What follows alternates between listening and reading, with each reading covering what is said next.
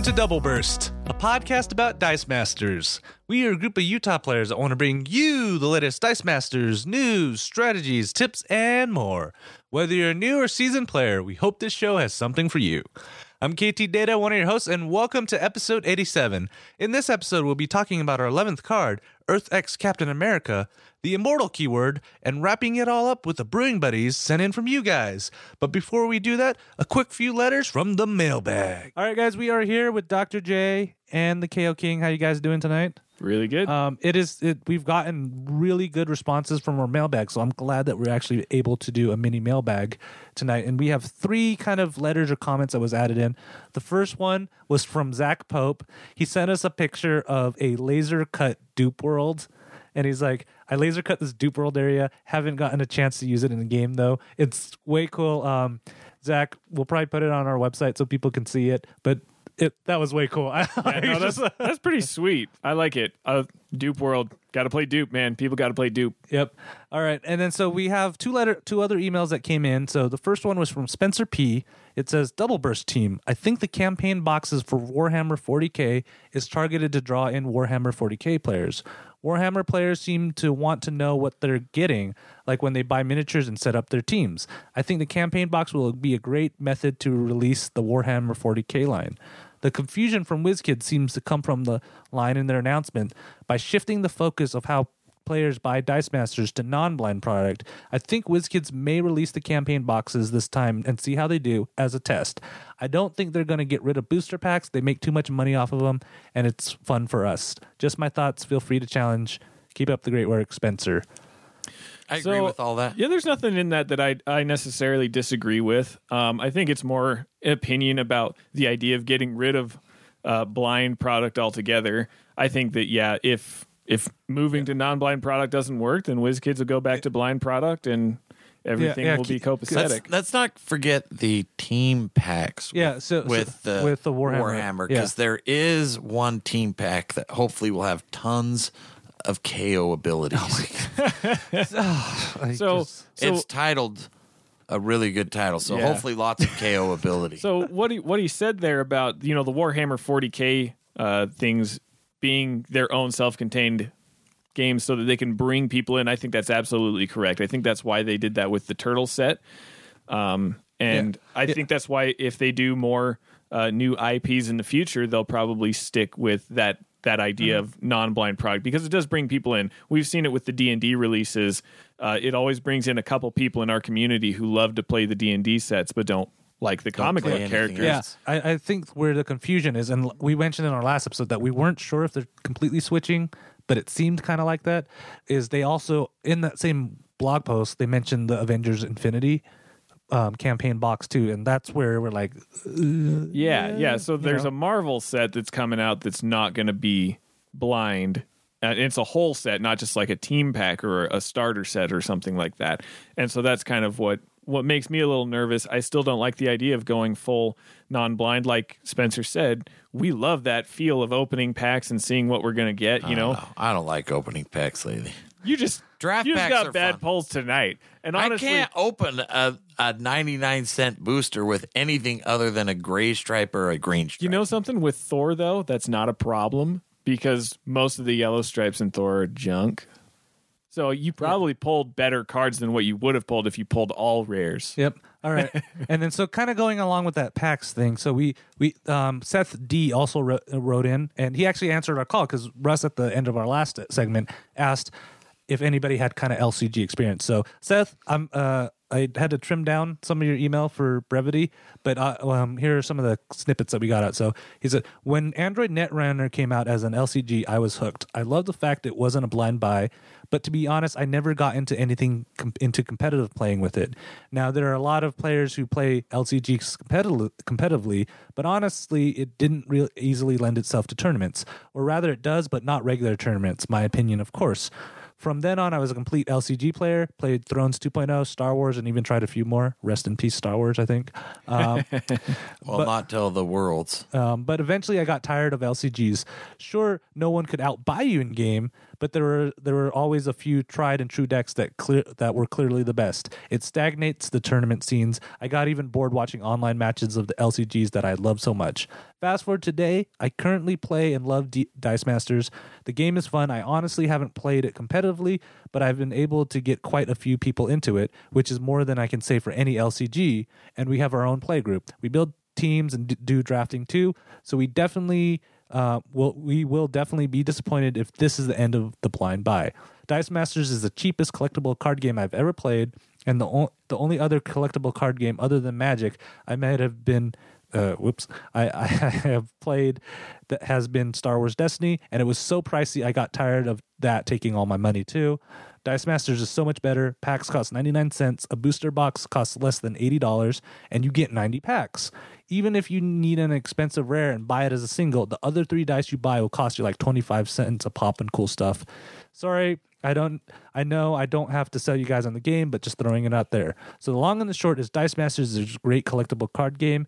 I don't mind them adding some um, living card game like packs, but I think it will destroy a lot of their player base if they fail to keep at least some of the blind buy model. Is there any way we can sign a petition to keep the random buy? Because and I hopefully I honestly never thought I'd say this. We need it to be a collectible card game for the best growth possible. There's something special about cracking a foil pack with the suspense of not knowing what treasure waits you inside. Once again, just my opinion. Seth D. I think he sums up my feelings exactly. Yeah. Um, as far as like a petition or something, I think, you know, go ahead and, and take that, you know, put a petition online or, or on one of the Facebook pages or something and say, hey, if you want this game to stay non blind, let your voice be heard. And, and Yeah. I- I'd sign a petition. Yeah, because because what we have seen is WizKids is they may not be the best at communicating with us, but they do listen to what the community has to say. Yeah. So if this is a big enough issue that the community wants to issue to to address, they'll they'll see it and say, hey, mm, you know, we weren't totally going to go all the way, so maybe they'll even clarify a little bit more on what their plans were going to be for that. Yeah, and we're not completely clear yet on Yeah. if Yeah, all exactly. blinds are gone. Yeah. I I mentioned it last last week with the episode. I want to see different sets for each release, so Yeah. you're appealing to different. Yeah, I, I want that player rotating groups. kind of, you know, the IP goes between campaign, draft packs. Yeah, boosters, exactly. And I, and I don't know if I, I mentioned this on the last episode or not. I can't remember, but uh, Ken posted a posted a, a an article about how Magic does things, and they talked about in that article how they have like four different products for different types of players of the game: kitchen table players, competitive players, commander players, or whatever. Dice Masters, I mean, you could easily do that with this. You could release, you know, the turtle sets for those kitchen table players who want that in that self-contained thing. You can release, you know, some other fun sets for people who like more casual, fun formats that aren't hyper competitive. And then you can release, you know, the blind product for the people who are all about the competitive, who love to do it. Draft draft packs is a great way to do that. I mean, there's a lot of different player types of players in this game, and if you go with just one straight model, then you're going to lose. You're inevitably going to lose some segment of Which- your player base. which is great because this game has a lot of potential. It's it's a super unique game, and I think WizKids has a great product. Yep. So Yeah. I think Yeah. they'll keep adjusting mm-hmm. yeah, to the and, market. And, and plus, you know, if they release all of it, you have crazy people like me. There's probably a few of us, but there's crazy people like me who will buy everything. yeah, and Dice Masters is still a fairly young game compared to a lot of CCGs. It takes time to develop a CCG to the point where it's a trusted name, it's a trusted brand. Obviously, WizKids has done that with HeroClix. Um, I think they can do it with this game. It's just going to take time. It's a new game. It's not the kind of game that has been made before with the dice and the cards and, it's- the yeah, mechanics. and it stands out when you play it. Yeah, so it's it's its own it's its own new game, and it's going to take time to to clean it off and to make it a really really awesome, you know, iconic game in the board gaming world. All right, so guy, um, thank you everybody who wrote in. Keep writing in because we have we have some more emails. We'll feature in the mailbag. You can do that double burst at ktdata.net or leave a comment or a message on our Facebook page, facebook.com forward slash double burst. All right. Dr. J, I will see you in a little bit. We'll be talking about a keyword that I think both of us have grown to love. And Russ, we'll have you back in a second to talk about a 11th card that I didn't expect you to bring up. All right, guys, we are here with the KO King. How you doing today, my friend? Good. How are you? Um, it is time for our eleventh card. So it's a card that we sometimes want to put on teams, but always ends up getting cut for some reason or not. Um, and this one that you actually brought up is a pretty interesting one to have as an eleventh card. Um, it's the a super rare actually from the Thor set. It's Earth X Captain America Freedom Fighter. He's a five cost shield, uh, max of one or two if you're double rainbow drafting. Yeah. And uh, so his ability is Earth X Captain America can't be blocked by villain character dice. And his other ability is when fielded, if an opponent has more life than you, gain four life. And he has an underdog ability. When fielded, you may field up to two character dice from your use pile at level one with a combined attack of four or less. So, Russ, why is this an 11th card? Well, first off, I think uh, it's a super rare from Thor, so it has a pretty bad reputation just off the top. Yeah, I, I mean, I, I think we early discounted all of them because we just saw the underdog keyword. I'm like, well, this is not going to work. Yeah, and I think it's uh, you know, as a five cost, it provides more when you when you actually get it in gameplay. In draft, I would say if you can get this in draft, uh, I played it just because you know it was a super rare with two dice, max of one. But it actually is is really good when you can field multiple of them. You're gaining life pretty fast, um, and that ability of gaining four life is really nice when you because you can use him aggressively with the the Yeah, because because I mean, he can't be blocked by villain dice, Yeah. and then you can also take damage knowing you can field him next. yeah, time, he has he, he has a out. modest attack stat at three, four, and five. So, Right. like, it's not gonna, you know, be the top priority for your opponent to block, but that can still add up pretty quickly. Yeah, Uh, and with, with his other abilities, did you manage to get his underdog ability to work? I did. I actually in in all the games I've played with him, I've been able to trigger the underdog, and some of that comes with you know playing aggressively. I like playing it with Karnak, and then you know you can field the Karnaks and then attack. Inset, I think it works really well. Um, I think he's a good pair for something like Collector, where you're going to pay three, you're going to gain life. You've been really on that lean field kick as of late. Oh yeah. so, and I'm with that lean field purchasing for three, you gain three life. Then you can also, if you have the underdog, gain four life. You you get a field that field more characters. So it, and then I was actually I played it with Bifrost and was able to trigger the rare Bifrost at the same time as him. So it, it kind of Wait, you actually made that Bifrost work? yeah. I mean, Wow, what, Surprised, What, but- what, what is going on tonight? You you've just made a super rare from Thor work and the the rare Bifrost from. uh, When you say work, it's not just using the global, right? Right. I was That actual ability, you bought it and you rolled it. I was able to fill the number of characters, which was kind of nice. Uh, wow, that's um. And I I'm a little honestly, I shocked. don't. Before playing with this, I didn't think it was a great card, and I think it falls into the eleventh card for me now, where it's. I really want to use the ability, the life gain. I've always liked life gain, uh, and now, you know, this gives me an attack with life gain, and then I can possibly field more characters if I time it right, which isn't that hard to do. So this is actually a an aggressive die. That's why I think it works better in draft. In mm-hmm. draft, I'd probably put it on a lot more teams. If I could use two dice, I could. Yeah. I would say if you could have three or four dice of this thing, that'd Yeah. be really nice. You know, the day somebody manages to Yeah. du- du- to double rainbow draft a super rare twice, that that would be kind of crazy. But I do like how it's just a shield, so it's not a crossover character, because that that honestly I think limited a lot of our previous alternate Earth type Right. super rares. Was you just it was too hard to buy. yeah. Um, And this falls in that eleventh card because I think a lot of people aren't going to play it. They're just not going to like it. Yeah, I was- and I think he plays better than he reads. He has three abilities, which I think is always great for any character or die. But these kind of work off each other.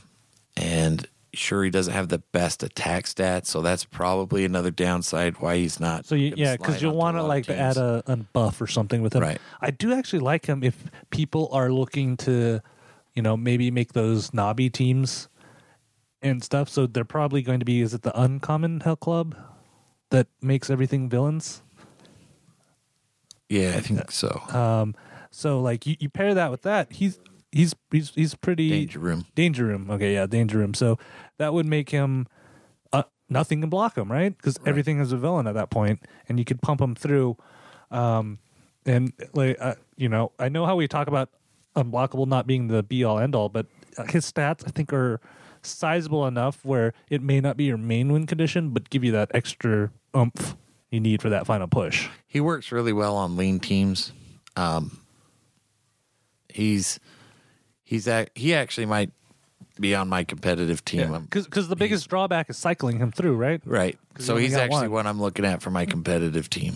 So You're just putting all your secrets out so people yeah, can you can figure all that out. So, do you, um, so like that's kind of crazy that you did get that underdog to work because I've that ability is so hard for me to get working, especially if you're doing it early. Well, in set in a draft, this set can kind of wall up. So it's all about being lean, and and you can you can afford to take attack from from players if you time it right because you can gain life so much. You actually want to be if you're at say 16 and my opponent's at 15.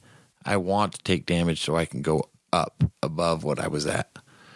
So you know this kind of thing with with the collector you're you're taking three you know and i'm always going to have pretty much collector and maybe one or two sidekicks in the field. So and if they're not going to field characters then that's fine. I'll still get the game the life and you can't block with villains.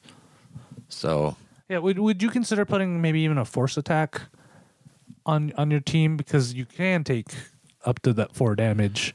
it would depend on the other characters that i have. If i have you know weak characters i wouldn't want my opponent to be able to just force attack me. Mm-hmm. so um and the three four five adds up when i can attack and then bring it back maybe add a overcrush or something to it maybe a proton cannon where he's going to ko so you you attack. If they don't block some overcrush goes through he ko's then you know it's kind of you've got to balance though because if you're too aggressive well then they might have more They might just than you. outbody you quickly, right and you might just have more life than you so you're not going to be able to get that gain life. So it's kind of interesting in that perspective and he might not be good for life gain later but early game you're going to gain a lot of life if they have something that hits you really hard then you can gain life back up. Um, if you know it really doesn't work if you're going to take the 20 but if you're going to get pinged down and depending on what your win condition is then you can gain life back up. You can take that you know two or three damage in a turn and gain life up. So it kind of depends on what kind of team you have. Like i said for me I, if it's the 11th card unless i have a collector um, he might not see a lot of plays on a bunch of teams, but on the right team, I think he's pretty good at the five cost. You know, I know I don't build like everybody else in a lot of ways, so for me, this this really fits that slot. That's a little different, Definitely give- not expected. but gives three different abilities, and you can always use it in different ways. And like I said, at a three cost that I can field every turn, it gives me possible unblockable damage. It gives me four life, and then if I, you know, had a like a foot ninja in my used, I can use him to field that foot ninja, and then I have possibly two unblockable.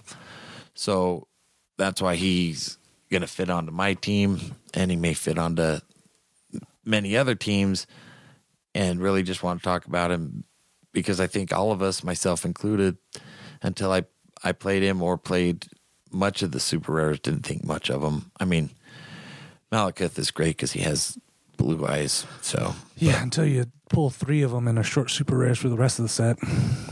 It's it's a, it's a problem. It's a it's a real problem, Kevin. It's a real problem. All right, Russ.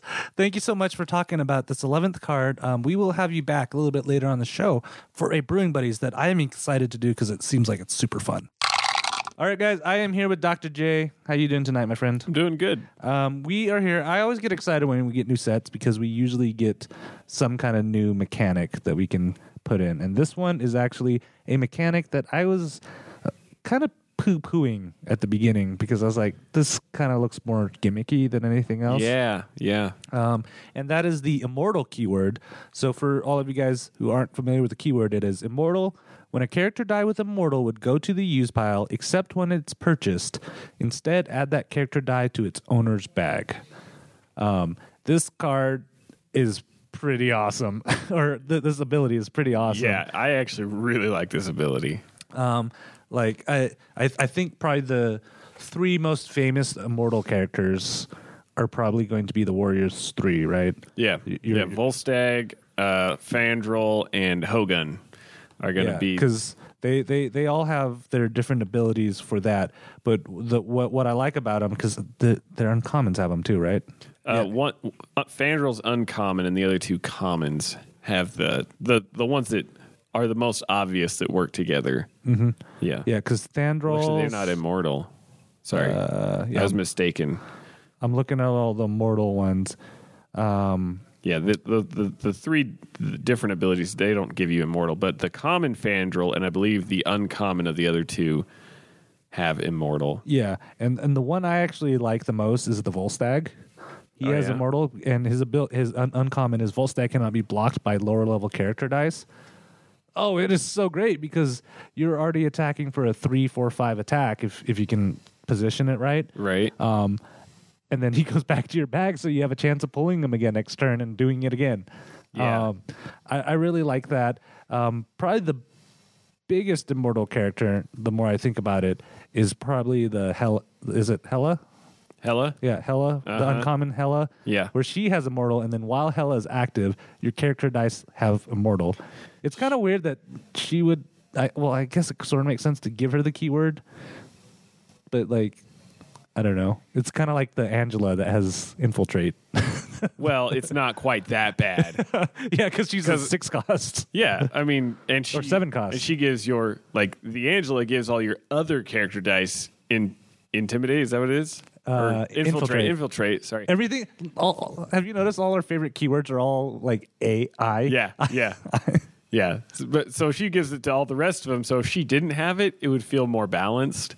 Uh, but Hela, yeah, I mean, her ability is she gives all of your character dice have immortal, so she would have it anyway. There's, I have some serious questions about how this card works though, because I really, really love this card and I want to build around it because it seems like so much fun. When like do your characters get immortal? Because immortal applies to any die that's going any die with immortal if it is going to the use pile at any time it goes into your bag not just if you attack and it goes mm-hmm. through. So if hella gives my sidekicks immortal Do you your know sidekicks just do go my straight in your bag? sidekicks go into my bag or do they still go to the use pile if they go through my other if i have say like one other character out in the field whatever it is it doesn't matter uh, let's say wrecker in the field and i have another one of his die that i rolled and it rolled energy is that going to go into my bag or does that you know how does that work? Is it like dark side giving sidekicks swarm if one's in the field? Or is it does it work differently? I'm not exactly sure. So there's some confusion around how Hela works. But there's a few things that you can know for sure.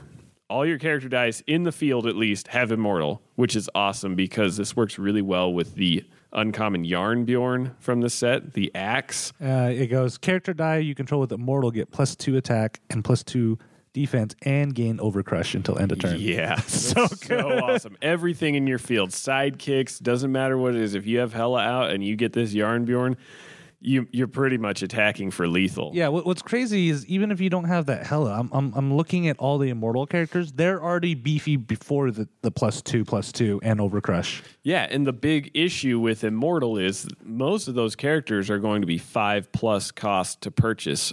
I don't know if there are any four cost Immortal characters. Are there? Uh, I'm looking and I don't see one Um, I don't think so. I think they're all five. Yeah, five is the cheapest you're going to find an immortal character. So you need a way to discount those, and there's a couple of ways Well, in set that's to do it. that's the great. Like the more I've played with the more, because when I was like, well, this is not going to work. They're all too expensive, and and how am I going to get all these characters? But then you start looking through what they actually put into the set to help. Like I almost think all all the ramp and everything they put into the set was meant to just help immortal characters. I mean. One of the immortal characters is Heimdall. He already has the global pay a mask once per turn. You may prep two sidekicks from your use pile. That just doing that once you can probably buy one of these immortal characters pretty easily. Yeah, well, and you think about it too. One of the, probably the most important characters in this set is going to be the rare Jane Foster, who discounts your immortal characters by two if she's in the field. She's a two cost character, so she's very easy to buy. She's very easy to get out into the field. She's also an ally, so if you have anything that buffs sidekicks, she's Yep. going to get buffed also. Yep. So she's an ally as well, which is actually a huge, a huge benefit with her because she actually has zero fielding costs on every side, and that's one of my favorite things about certain allies. But anyway, she discounts all your immortal characters. So any of those five cost immortal characters are now three. Heimdall, his six costs, they're now four. That's totally purchasable at any point. And then on top of that, if you get the rare Jarnbjorn, then that You get- action that one, you may purchase a character die with immortal for three less to a minimum one and add it to your bag until end of turn on its double burst. Instead, you may purchase it for four less to a minimum one. Plus, it also has the um, fist energy fixer. Yeah. so good. So, if you get this Jarnbjorn, there's no reason why you shouldn't be able to buy at least one it's immortal a three character. cost. Yeah, and it's a three cost. So like, so you, sure you're spending five energies if you get a Jane Foster and and a Jarnbjorn, but now you can buy all your stup- super expensive characters fairly Yeah, easily. Exactly. And this is this is another place where the Hela comes into play because let's say I I bought a die like say the Wrecker and he's in the field, so he would have immortal. Do your the ones on your card The have that? My card have immortal. Do they get the discount? I'm leaning towards no, but we'll have to see what WizKid says. Because I mean, there's so much in this set that works with immortal that can make an immortal team.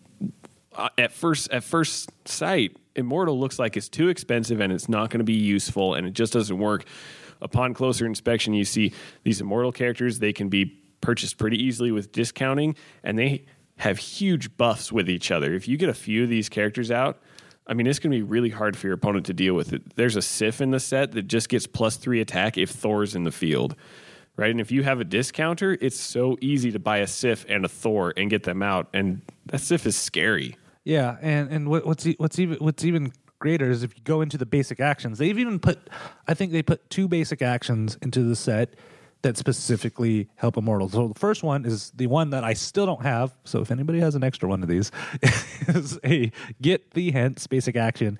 Deal one damage to target player or character die. If you have a char- active character die with immortal, then deal two damage. And it has the global payable once during your turn. Deal one damage to target player if you have no character dice in the field zone. So it's like it's Dark Avenger except for immortal, but it's so great because you're getting your beefy characters out. You could even whittle them away just by buying these get these get these hence cards. Yeah, I actually played uh, in a draft against a guy who had this, and the funny thing was he had immortal characters on his team, and he bought all three of them really fast. Oh, he did that to me too, and Yeah. I'm like great. He didn't buy the immortal character though, so he just kept doing one damage. And I had Samantha Wilson, Uh-huh. so I was So just, just saving a reducing it, shield yeah. and I was reducing it. So he basically had a clogged up bag. But I was like, why is he not buying the immortal Yeah. character? Yeah, and then I know some people are like, well, I buy him, he still goes to the use pile. That's where bi- this is like it totally makes sense now why they have big entrance in the set. You use a big entrance. Another yet yet another way of discounting your expensive immortal Oh, yeah, character. yeah. It goes into your bag. That thing's never going to hit the use pile.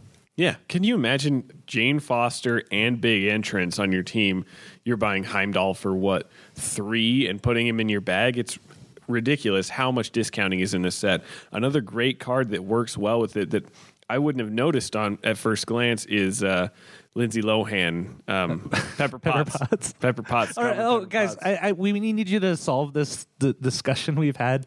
Does the Pepper Potts look like Lindsay Lohan before she went crazy, or does she not? I totally think she looks. It looks like Lindsay Lohan. Like that's the first thing I thought when I saw it. And everyone who's like, she doesn't look like Lindsay Lohan. I'm like, you guys are crazy. Yeah, so so shoot us an email, let us know. Um, maybe we'll put a poll or something. That's, but that's aside. note. So again, with her ability, like Yeah. So her ability, you basically draw an extra die at the beginning of your clear and draw step, which tells me you draw it first. And then if it's a sidekick, you keep it and you roll it with your other four dice that you draw that turn. So that's giving you a little bit of ramp every turn. go buy a five cost immortal character. Yeah, and she's again a two cost character that's going to give you five that could potentially give you five dice every turn. And if you have, you know, and and so these immortal characters that look so expensive and cost prohibitive to play can actually be bought very easily in this set. Um, and that's not just draft. I mean, if you want to build an immortal team, I think that would be really, really strong. That could be a really strong team. Yeah, and I, I, I remember when I actually was looking at this keyword, I'm like, what if I'm going to run into that situation where my bag, all I'm pulling is immortal characters? How am I going to field them all? How am I going to, you know, I'm I'm going to get too worried about that, and after playing it, it really doesn't matter that much. Plus, 'Cause there's it's going back- common Jane Foster that makes all your immortal characters field for free. Oh yeah. So, I mean, if that's your big concern, that's taken care of as yeah. well. Yeah, but even if you roll it energy, the more I got used to that, I'm like, okay, it's fine. It's going into my bag at, at the start of my next turn. So Yeah, cool. nobody cares about paying a two co- two fielding cost or even a three fielding cost for a character with massive stats that's just going to be a threat to your opponent. I mean, immortal the immortal team to me feels a lot like the Superman Jimmy Olsen team, where once you get those discounts out there. You're basically buying these massive characters for next to nothing, and you're just flooding your field with giant characters. You buy Jarnbjorn after that, and there's nothing your opponent's going to be able to do to stop that. They're not going to have the stats to stop all that overcrush damage from coming through. So there's just it. It just to me seems like we totally overlooked this at the beginning, and now it seems like a really strong, fun team to play. Yeah, the one card that I wish I could use, but it makes sense why they have it as the seven cost, is the rare Odin, where it says when fielded, draw three dice. Field any drawn character dice with immortal at level three for free. Add the rest to your use pile. like, because I'm like looking at the stats for most of these immortal characters, and they're like, uh, like seven seven five eight. Eight eight. Yeah, he doesn't have immortal, so you can't discount him to buy him. But it, but I, I think that's perfectly fair because how broken would Immortal No, for sure. for was- sure. Another card that is kind of like that kind of frustrated me a little bit was uh, the common Jane Foster, and her ability is when she's KO'd, you can field a Thor character from your use pile on the same level that she was on. But a lot of the Thors have immortal, and so you can't use those ones because they'll never be in your use pile after you, except for when you purchase them. So you have to use other Thors with her, so she doesn't actually work with immortal. And so there, there are a few things in this set you got to look out for. But uh, Loki was another interesting one that I liked. Um, he, uh, Are you looking at the uncommon? No, that's that's kind of an immortal counter. Yeah, we can talk a little bit yeah. about those. Yeah, there's a couple counters which I think was interesting. Yeah, but the common Loki, he has immortal as well, but his ability is while he's active, whenever a global ability is used, any player may pay a bolt to cancel it. So it's kind of like a weird Yeah, how do you global feel- while you're active yeah, thing. Yeah, Zach. But I really, use your globals now. I just really like that ability on, on Loki, and he's a five cost. So again, if you've got a discount or something, you can get a character with some, some pretty big defense I, stats I, in your I field. just thought of something too. Um, this Loki is a bolt character, and you you know how like put him on a, a bolt ring team, and you know how there's a lot of counters now. Um, what was the global that I got decimated with? Um, that that cancels your when attacks damage. oh, oh, oh, oh, oh, um, uh, long live the resistance. Yeah, long live the resistance. Mm-hmm. So you already have these bolts sitting in a reserve pool, so you could use those to cancel Yeah, cancel their Yeah. their counter. you could use it to cancel. Uh, well, people could also use it to cancel like blink transmutation if you're trying to pull characters back. So I don't know. It could also have some some drawbacks because this does let your opponents use it as well. Um, but still, he's an amazing. He's a, got really good defensive stats for a character. You can buy him for three if you get Jane Foster. So really, just get the Jane Foster. Like Yeah. I, I'm still hunting for that rare Jane. I think I need She's that too. Killer. Like, she's so awesome. she is a killer um, yeah, combo and- for any immortal team. And like I've noticed, even some of these high cost immortal ones, it even allows you to ramp even more because like Heimdall, when fielded, draw and roll one die for each character die with immortal in the field zone. oh yeah, I mean, my, my goodness, You Like, shouldn't yeah, have problems cycling solid. through your bag The rare ever. Heimdall, yeah. Pretty much all the Heimdalls are going to let you churn through your bag a little bit.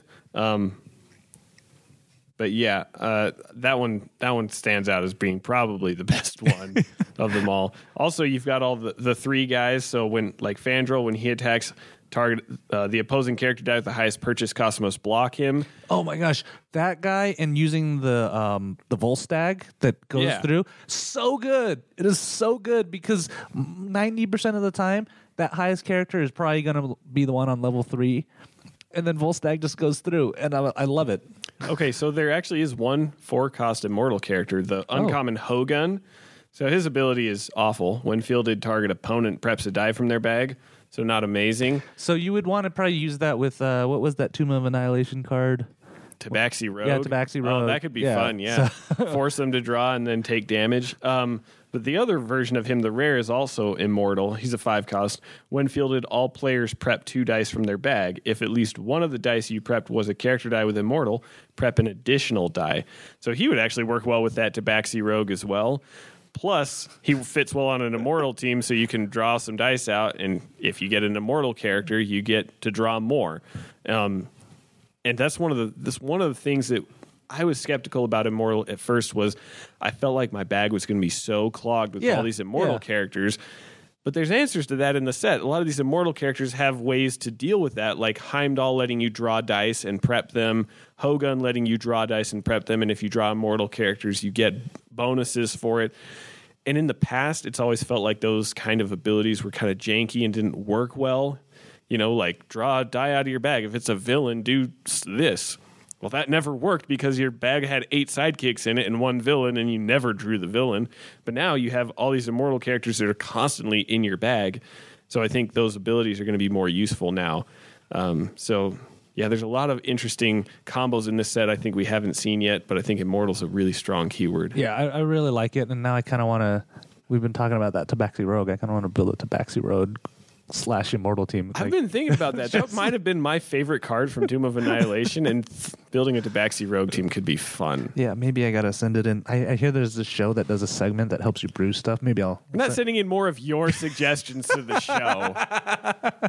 I, Especially- heard- I listened to that earlier today, and I was like, "What? You can't you can't submit your own ideas." I can when our queue is empty, but our queue's not empty anymore. Thanks, guys. So we'll we'll be getting to those. Can so we do my worry. brewing buddy segment, which will just be can we brew counters to Kevin's team that we brewed for him? It's just So that way I can. well, it just be like use your voodoo magic, so I can't roll characters like we, like the other day we were playing. And it's great. It's Right. amazing.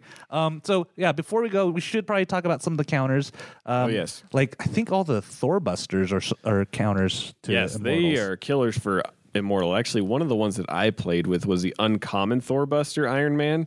Um, I played with this in in a draft because I knew there's just so much Immortal in this set, and it didn't work for me just because I could not get him on level three ever.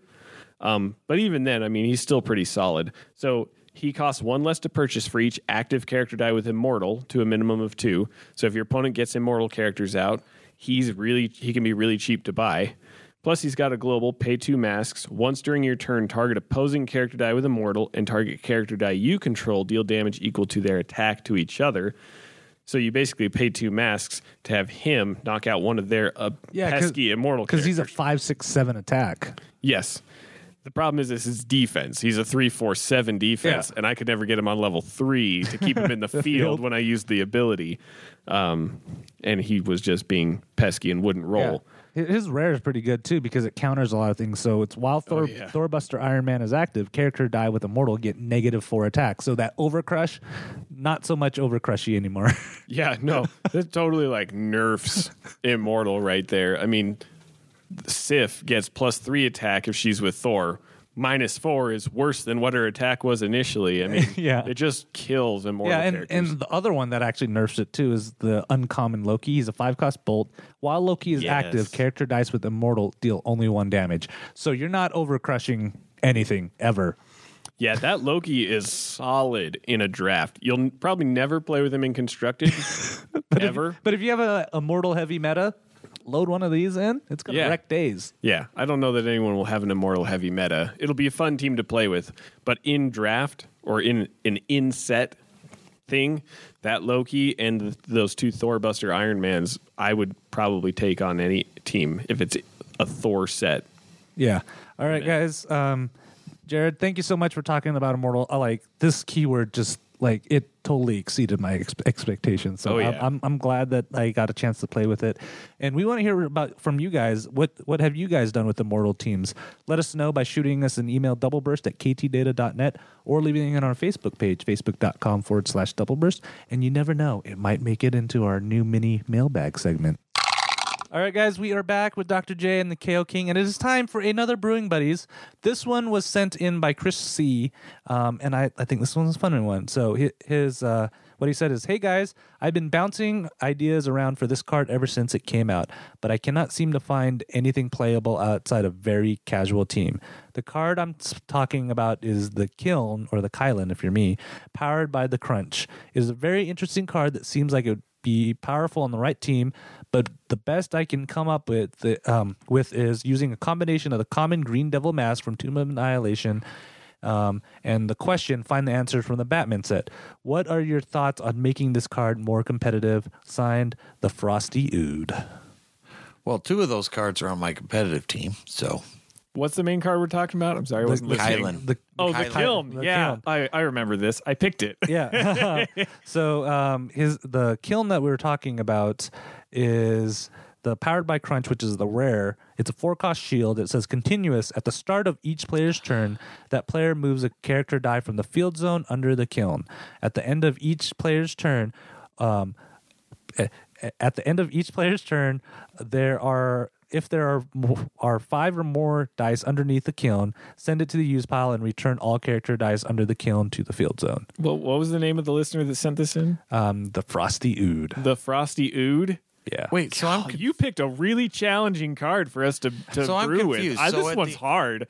so if if Jared and I are playing Uh huh.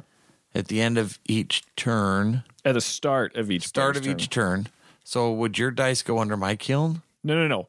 All the dice are going to go under the same Kyln. So I put one Kyln die out. Right. At the start of your turn, you put a die under. At the start of my turn, I put a die under. You, you put a die under until there's five, and then once there's five, the Kyln goes to the use pile, and they all go back to the field. Okay.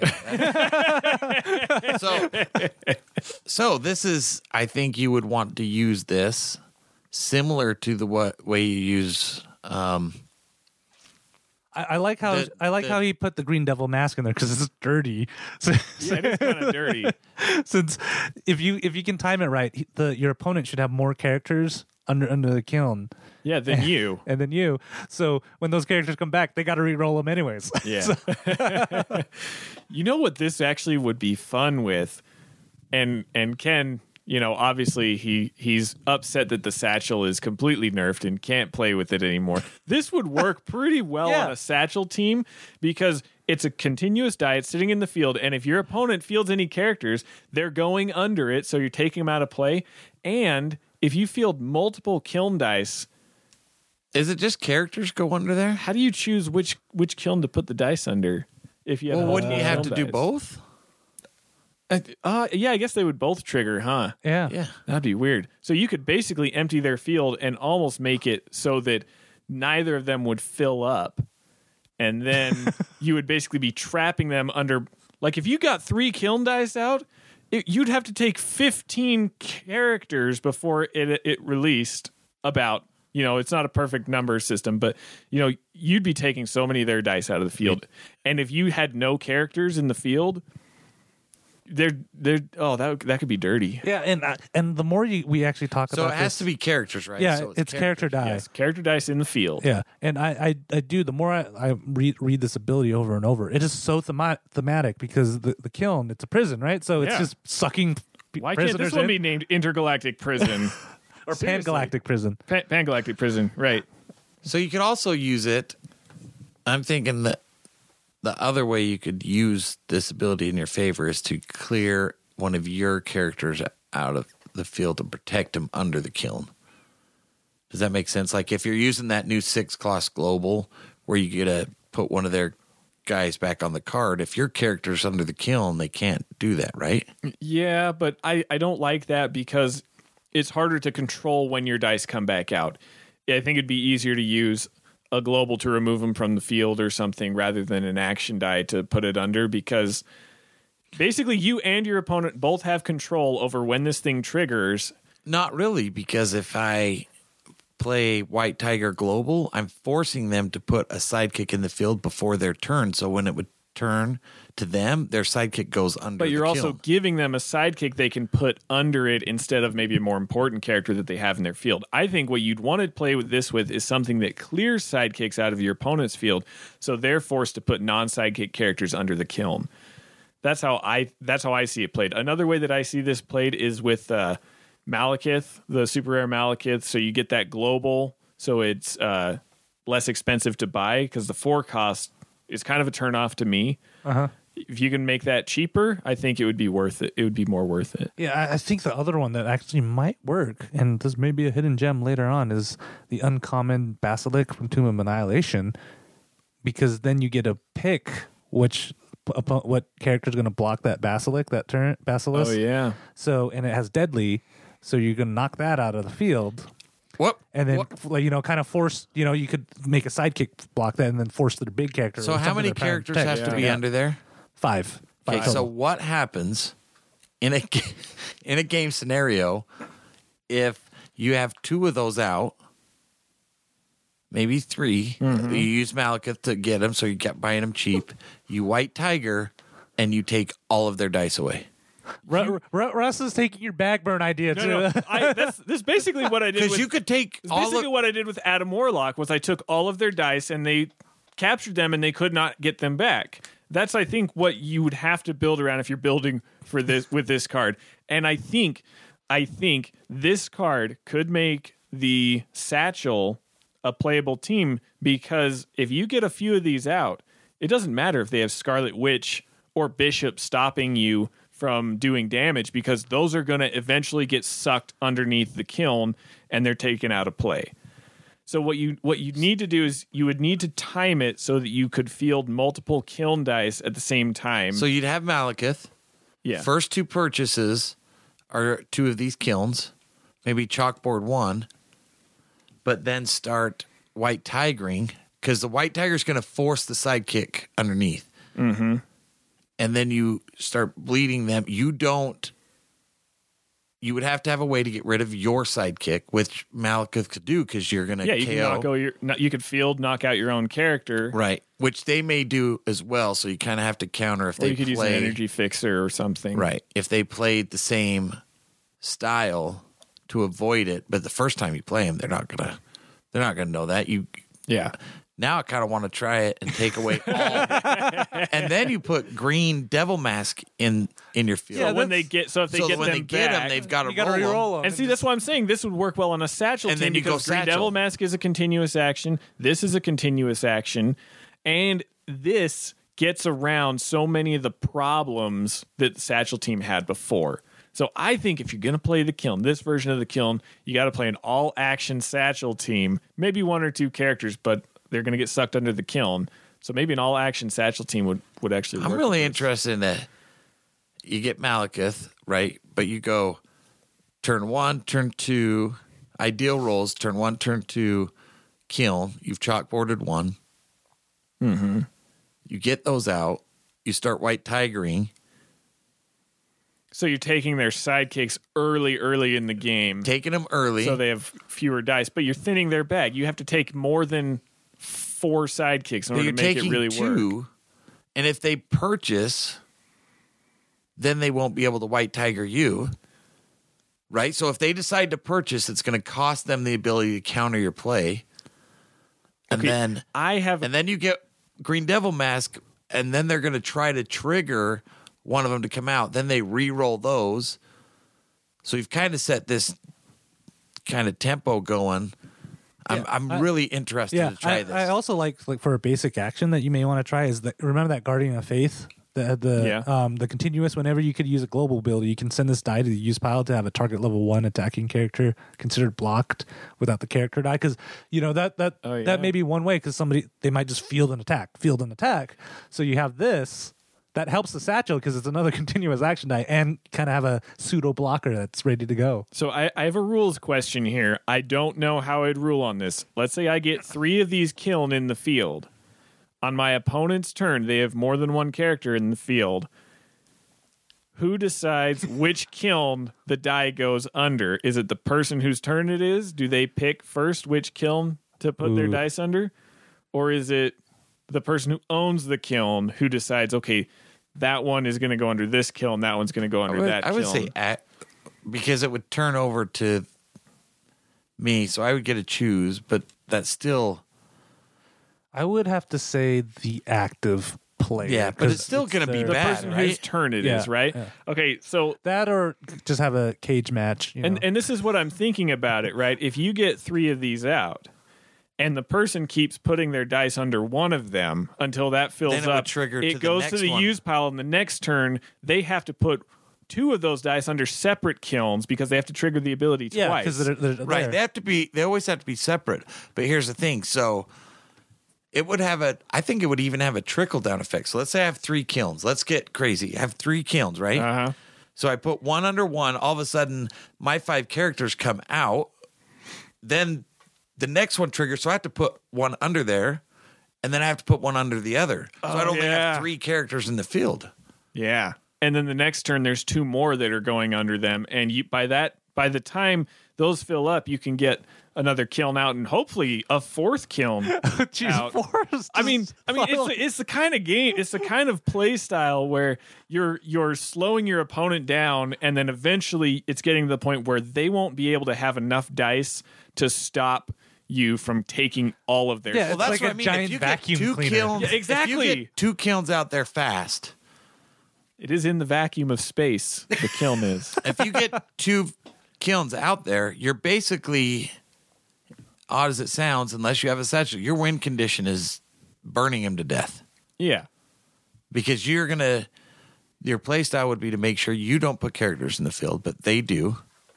You're forcing them to put characters in the field, and if you get a leg up on them before they know what's going on, you could literally cause all of their sidekicks to be gone. You've created a Dice Masters I black kind of hole. want to try that. I do like I do like your idea with White Tiger. You do have to have a way to get your sidekicks out of the field, whether that's attacking and having them get knocked out, or using a global to knock them out. But you can't. I think if you're playing this card and you're going to play it effectively, you can't let any of your characters fill up those cells. Yeah, so you got- you fill gotta- up those yeah, you cells gotta in the prison. You yeah. have to make sure those are all reserved for your opponent's dice. Uh, but I think that if you get this thing going a little bit, it's just going to snowball and continue to stay in your favor. Another sweet thing about this, Shriek does nothing to it. yeah. So, and you can take their Shriek even too. You can take their Shriek. Rare Blob could stop this. That's something to be aware of. So Now you want to get this out before they get their blob this would out. have to be this is kind of one of those things i think once people figure out you could counter and you couldn't just throw energy fixers on to get rid of your sidekicks because then they're gonna except for side And those are energy one, fixers one, on your one- turn on right turn, yeah. so you could you could use you could use that you could use white tiger in that but if your opponent has figured it out then they can use White Tiger against you. right Yeah. So you probably I don't know that I would choose White Tiger. I would basically put them on the spot and say, "Okay, if you don't want to field your characters, don't field your characters. I couldn't care less." Cuz your win condition is to field some character and if you don't want to field them so they don't get sucked under the Kyln, great. I'm okay with that. I'll have these Kylns be empty as long as you don't put anything in the field. You're still getting what it is that you want to do. You want to keep their em- their field empty and want to keep them from going on any kind of Yeah, and offensive. See, but it you. wouldn't be terrible if you trigger it at the right. If you have Green Devil Mask, and they have two characters in the field, two under the Kyln. Sure, I'll make. I'll take my sidekick, put it under the Kyln. You're going to have to re-roll your characters, and I've got my stuff. So you could time it to where you're going to benefit from putting your stuff under the Kyln, so theirs has to come out. Yeah, yeah. I wish were, I wish there was like card. A, a a card or an ability that that forced your opponent to field besides uh, White Tiger, but I can't think of anything in this game. Maybe aside maybe it's that. coming in a 40k campaign box. Maybe force your opponent to field something from the use pile. I, I would love I. I would love it if the the the, the Russ um, team pack was just all like forcing the field and like opposite of KOing. Just, Yeah, just You know what would be interesting is, and it wouldn't work, but I would really want to try to put Krang in something with this with the sidekicks. So if they keep sidekicks, then the sidekicks are going in the bag. what If what, if what is- they're fielding them, they're going under the Kyln. so what are some counters to this? What are some? Is there anything that lets you re-roll action dice? In the field, or ways to get action dice Um, out of the field. What what what can stop artist. this yeah, yeah, yeah. in modern? Let's let's try Uh, modern. Bleeze. There's Bleeze. Bleeze. um, yeah, please. If you have nobody ever plays that. if though. you have probably not a any kind of direct damage, that rare spider I think would be able to cancel it, right? rare spider. Yeah. Oh oh oh oh oh. Speeder. Spider. If if you were using if well, I mean, is it a counter? Because it's just going to get sucked into the Kyln and then it's gone. I think the counter would have to be the counter play has to be a, style. a character. it with has a- to be and- how you play around it. you would need character a character with a when fielded ability that that that helps you, or a character or an action that that could help you. It can't be a character with a wild active effect because any of those are just going to get sucked under the Kyln. So I think the blob might be the best counter to this, the rare blob, because it stops you from fielding whatever die, and if they pick the Kyln, then you can't field it. But if you field it first, the blob can get sucked under it, and then the you can the, field more the rare Billy Club could kind of counter this.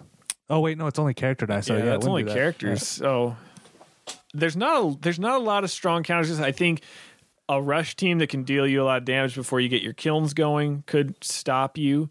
So maybe I think put, you would need a- on your team to make sure the Kyln's cheaper. Yeah, because the four cost for a Kyln isn't. I don't think. and I work. might I might put something like a blink transmutation global or something to stop your opponents from dealing you damage or from just attacking to get your get their characters out of the field. You could use blink transmutation to trap them in the field so that on the next turn those characters get sucked under I, I thought you hated that global.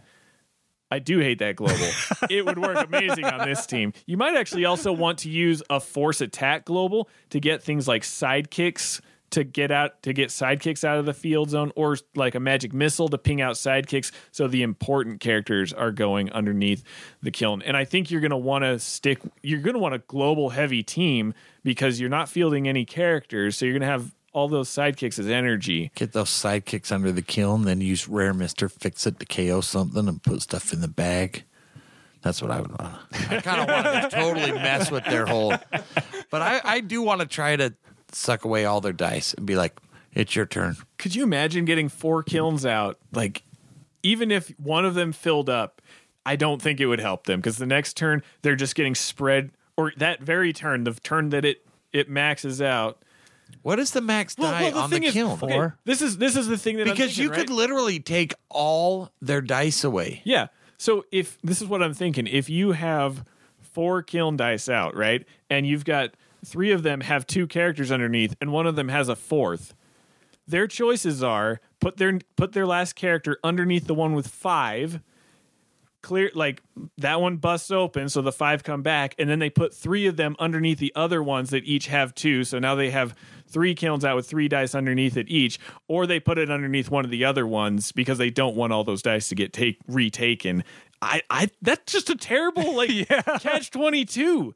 I love this. I love this card now. Like I really want to Yeah, try. I do. I really Yeah. want to try See, this. Yeah, team. that, that's why I told you when be so much Yeah, fun. when we were You would- you know what? Honestly, what you would you would want on your team like a Bleeze, just in case. Like if they start to take all your dice, that you have the counter to the Kyln. Does that make sense? Yeah, well, yeah. Put it put it on there so that if you need to Right. get a Kyln out of the field, you could. I think the better plan is to just build around it so that your dice never go underneath the Kyln and don't ever put characters in the field. Because if you ever put a character in the field, it's going to go under the Kyln or the Kyln's going to bust open. But if you do, if you do White Tiger, you have to have a way to KO sidekicks. But Yes, you then they're, do. the- but then they're going to do the same thing. But if you had a Bleeze and, Oh. but listen, if you had a Bleeze and a Green Devil mask, Mm-hmm. and they had four under one Kyln, you could play Bleeze and make them re-roll those characters. That that would be pretty gross. Oh yeah. So, There's so much dirty stuff you could do. I think Green Devil Mask is a is a must on this team. I I like I like where you're going with White Tiger. I don't know that it's necessary, but there's some really fun stuff with this team. I want to try it out. yeah, yeah. So so big thanks to the Frosty Ood for sending this. Like when we were preparing, I told you this is going to be a fun one. Like I, I, This is I- a fun yeah, I, I li- liked it. So if I'm you get very interested in trying to see if you can steal all your opponent's dice. You can't steal them all because they have 28 dice and you can only take 20. But if no, you, you can't even take 20. Here's the most the thing, you can though. take is 16 Think about dice. it, though. If you get on top of it, they will They- won't have enough to purchase stuff. So you're slowly just bleeding them No, no, dry. no. They, as long as they don't field anything, they could keep using that. White Tiger.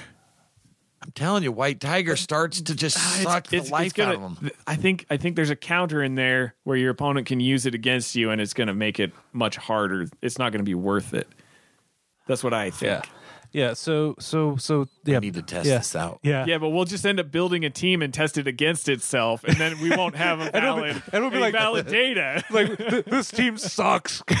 um, but yeah, so big thanks to the Frosty Dude for sending that in. If you guys want to send in your suggestions for brewing buddies, and you know, I, I appreciate all the guys who who sent um, us in. Keep sending those in. Um, we always like having a backlog, um, so that way we can give you fun teams put together like this. Um, you can always do that double burst at ktdata.net or on our Facebook page, facebook.com forward slash double burst. Guys, thank you so much. Um, this this was an, this was an awesome brewing buddies, and now I can't wait to see which one of you guys builds the better um, rare Kyln team. And that's it for this episode of the Double Burst Podcast. We would love to hear from you guys. What do you guys think about the immortal keyword? And have you considered Earth X Captain America for your team? Shoot us an email, doubleburst at ktdata.net, or leave it on our Facebook page, facebook.com forward slash doubleburst. Check out doubleburst.com for past episodes, places to subscribe, and cool player resources. If you guys are looking for a dice storage solution, check out Complete Craftworks on Kickstarter.com. Alex just barely launched this project, and if you're looking for a cool way to store your dice, check out Complete Craftworks on Kickstarter.com. Big thanks to everybody who listens to this show. Everybody on the team appreciates it. And until next time, my friends, may your dice rolls be ever in your favor.